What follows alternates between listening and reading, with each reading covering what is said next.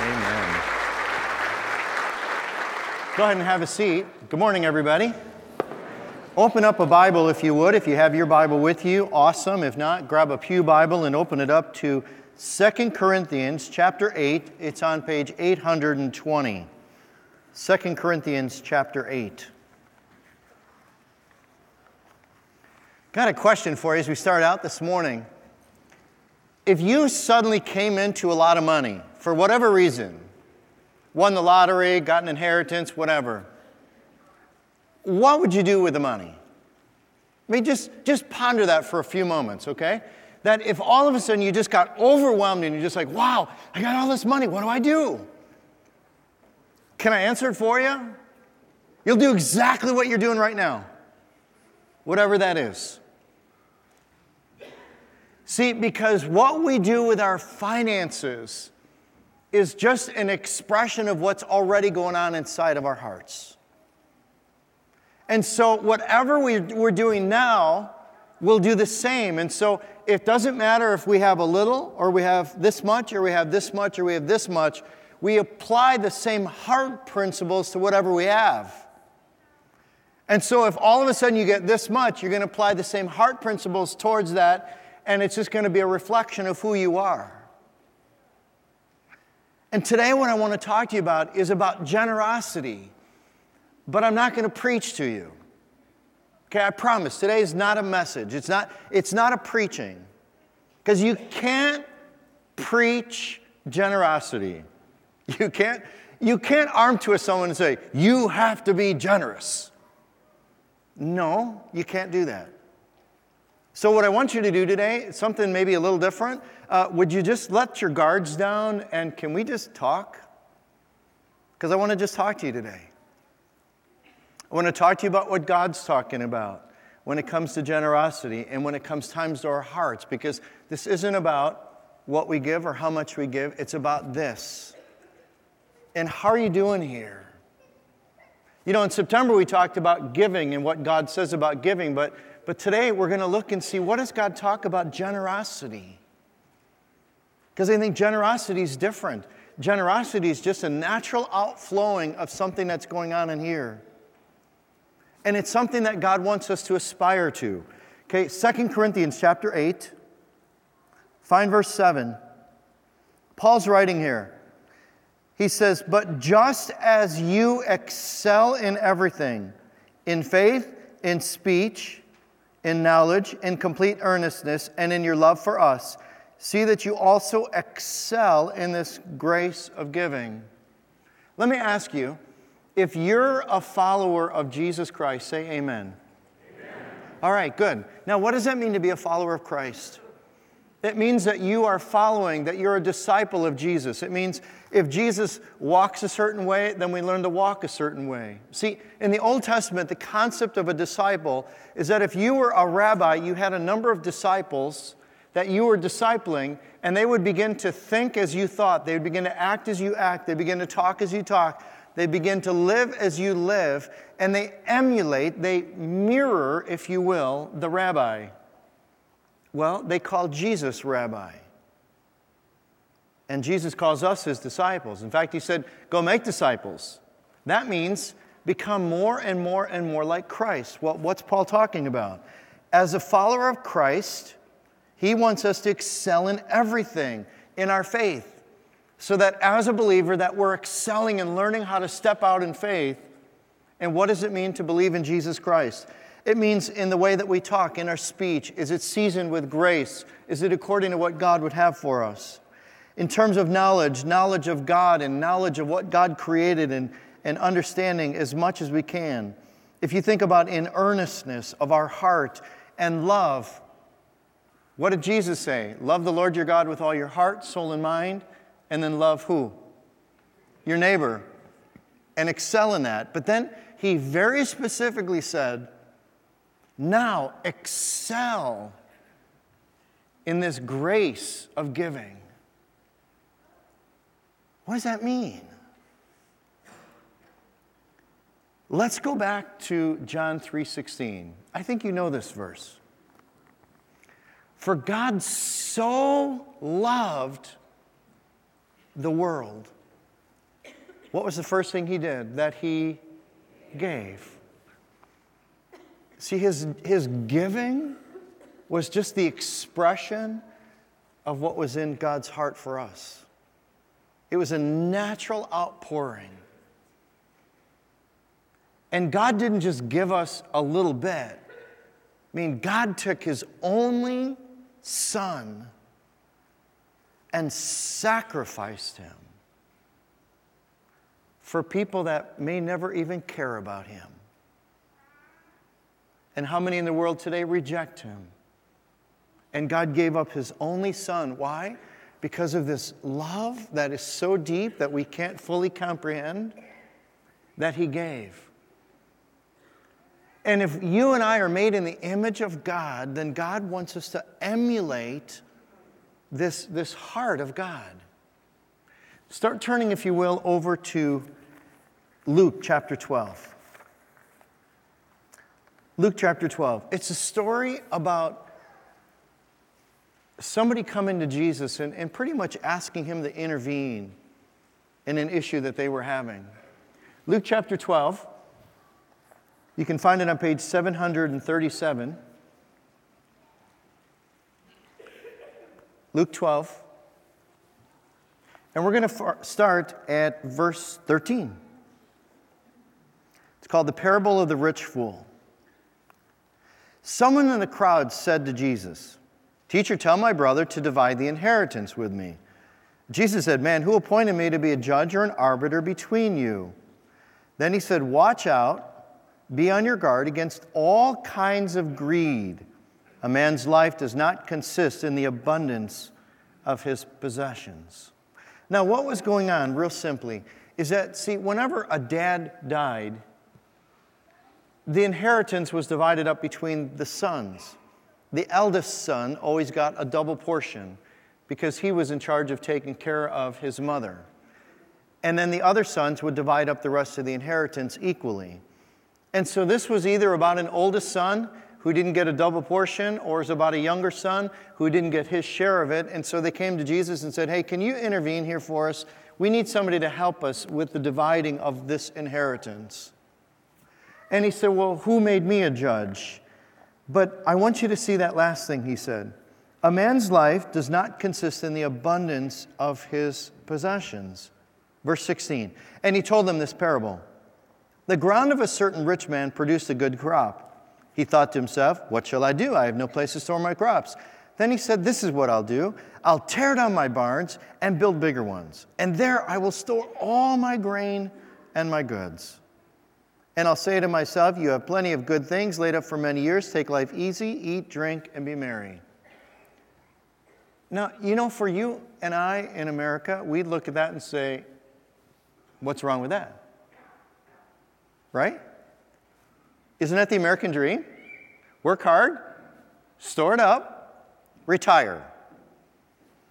Isn't that what God said? I mean, isn't that what the parable's about? Look at it again, verse 18. This is what I'll do. I'll tear down my barns and build bigger ones, and there I will store all my grain and my goods, and I'll say to myself, You've got plenty of good things laid up for many years, retire. Isn't that what we do?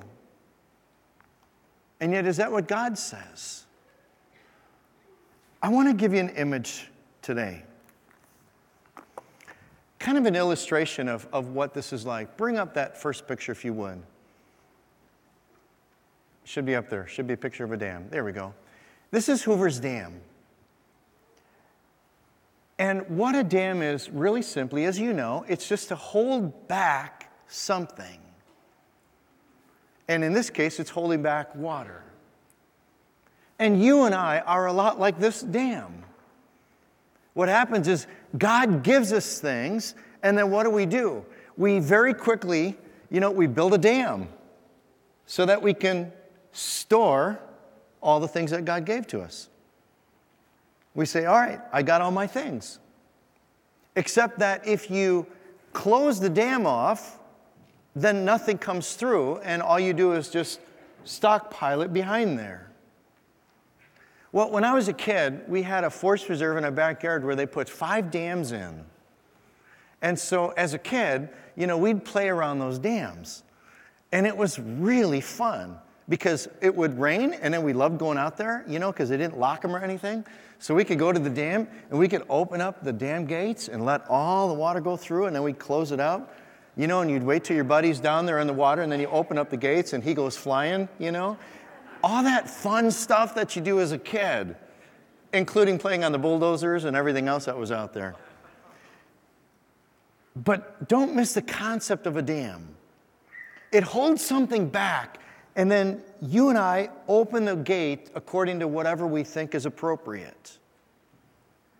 Well, when you open up the gates and you allow some of those blessings that God gave to you to flow through and you start blessing other people, it's kind of amazing what happens is that it seems to rain upriver. And what does it do to what's being stored? It just tends to replenish. That's how God is. But when we stop it up, because sometimes out of fear we, we stop it and we go, well, wait, that's mine. And we stop it because we're afraid we might lose it. Well, you know what happens then? Oftentimes, stops raining. And then evaporation happens and, and it just starts to evaporate. God doesn't want us to stop up the blessings. And so often in our lives, we, we see what God gave us, and then all of a sudden we just, first thing we do, we become a believer, and God starts blessing, and whoosh, we throw the dam up. Do you know wealth? And, and the world considers America wealthy with whatever you make. Do you know wealth has power like nothing else? Wealth has power to do this or this. It has incredible power. And either when God gives us things, we either circle the wagons and say, nope, that's for us. Or we say, hot dog, look what God's done. And we can op- open our hands up like this. And I want you to think about your life for a minute. Because do you have a tendency to like stop it? Or do you have a tendency to open it? And God told us in, in Corinthians, He said, open up those gates, excel. Because right now, you're doing whatever you're doing with your gate is just what's going on in your hearts. And if you get three times, four times the amount of water that you're holding back, all of a sudden you get more water, are you going to do what that person did in the Bible story and just make your dams bigger? Or do you open the gates? It's almost as though this guy was pursuing the American dream, but look at, listen to what God said. Verse 20, but God said to him, Say with me, you fool. Hmm. That's interesting, isn't it? Why would God say you're a fool? He shut the gate and built the dam. God said, That's not why I gave it to you. I mean, if you think about it in the Old Testament, it was a little different, or at this time, it was different because just not too many years ago, mean, you had grain elevators and everybody could see what you were doing. You had your animals. Your wealth was in animals, your wealth was in grain. Well, you can only eat so much grain. So you could see how much grain you had. And is that sufficient to carry you and take care of you? But when you were landowner and you kept building more and more and more silos, people started to say, What are you, doing? I don't, I don't understand. People are hungry and, and you're just stockpiling. And what did God say? You're a fool. What else did he say? This very night your life will be demanded from you. Then who will get what you have prepared for yourself? You know what happened, I bet? I bet the kids fought over it. Some of the most vicious things I've seen in my life are fights over inheritances. It brings out the worst in everybody. I've seen great God fearing people become like vultures when it comes to inheritances. It's just a reflection of what goes on in the heart. Verse 21 This is how it will be with anyone who stores up things for himself, but is not rich toward God. See, here's what I want you to just think about, and then we're going to look at one more thing in the Bible. What are you doing with your gate? Because if you're, if you're just building higher dams, you're missing out. Because what God wants to do with every one of us is for us to experience what God experiences the blessing and the privilege of blessing other people. I mean, look behind me. Look at all this produce that came from the ground. Whose hand did that come from? Whose hand? God's. God loves to make the land produce. God loves to watch rainfall. God loves to watch all the things that He created for us so that we might enjoy. And God never stops, He just keeps giving and giving, and He wants us to experience a life of generosity. He doesn't want us to experience a life of building higher dams. Start, turn, if you will, to Ecclesiastes chapter 6. Ecclesiastes 6.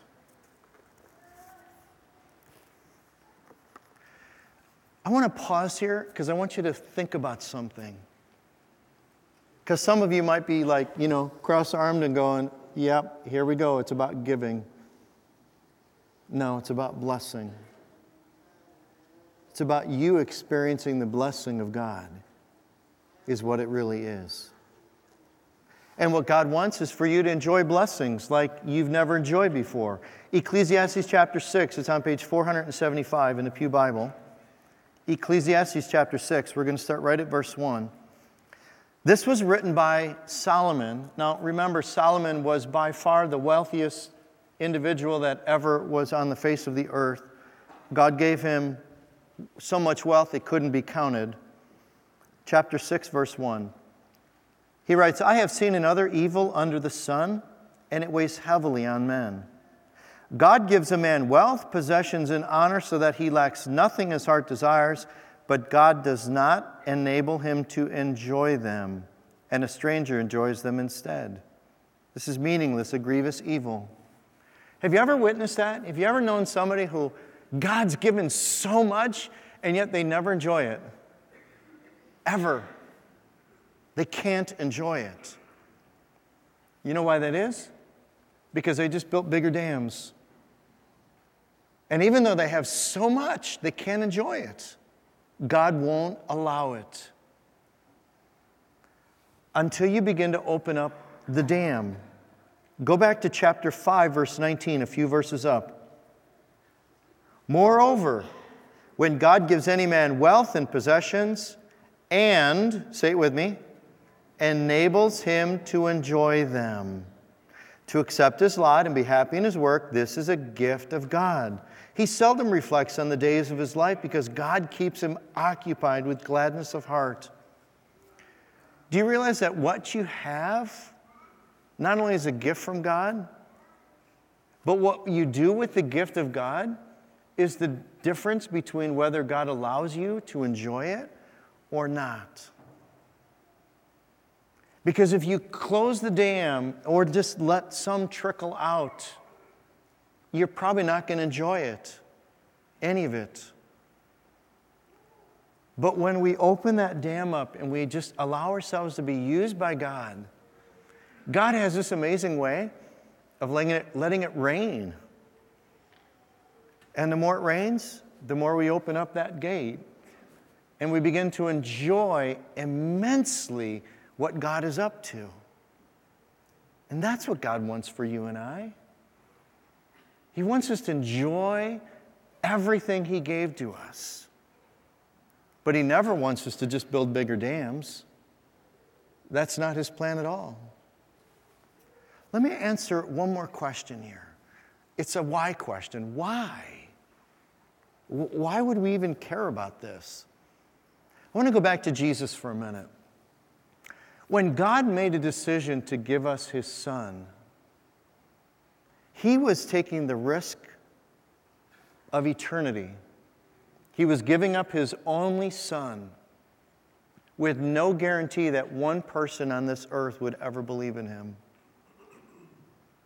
But God gave up everything. He left all the joys of heaven, came down, suffered, died, was buried, with not one guarantee that anybody would ever believe in him. God took that first step. And for you and I, who are followers of Christ, we're just responding to it, to God's outpouring of his love. And in that same way, God wants you and I to take that first step. See, you all have your hands on the gate. And if you're saying to God, hey, God, as soon as you fill up my dam, then I'll open it. You got it backwards. God doesn't work that way. God oftentimes says, open the dam. That's faith. And let it flow and be generous. And it may mean that the water's starting to go down and you're going to start panicking. But soon our hearts begin to reflect the generosity of God. And it begins to rain. And God takes care of us. And I just want you to think today about your heart. Are you, are you closing that dam off? Because if you are, you're missing out. You're missing out on the best life has to offer. Or do you do what God did and you start opening up that gate and watching those blessings flow and then experience the blessings behind you as God lets it rain? And you have that privilege of watching the amazing work of God like never before. I want you to do something today. Please don't just listen to this message and go, eh, so what? You know, I told you last week if nothing changes, how does it go? Nothing changes. Say it again. If nothing changes, nothing so what are you going to do different? Can I encourage you to try something? Go home and grow by one, just one. Whatever percentage you're giving now, grow by one. See what God does. Just take him at his word and say, I'm going to I'm going to do what you want me to do. I'm going to try by one. And this isn't about Messiah. This isn't about giving anything to Messiah. You can give it anywhere you want to. Go bless someone and have fun blessing someone. And see what God does. And it's going to be hard for you. But I'll tell you what, when you take that step and you watch what God does, you'll probably never go back.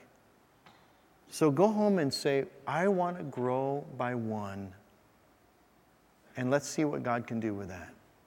Imagine a whole faith family that grows by one. Imagine how much blessing flows to others. Let's pray together. God, you have the most generous heart. Lord, we can't teach generosity. We can try to model it. But in the end, God, we have to just take, put our hands on that gate and take a step of faith and open it up. And that might be frightening for some. But God, help us to do this, to just have a generous heart. You want to bless so many people, and you want to use every one of us, and you want us to experience more joy and blessing than we've ever experienced ever before. But God, we can't because we've closed the gate.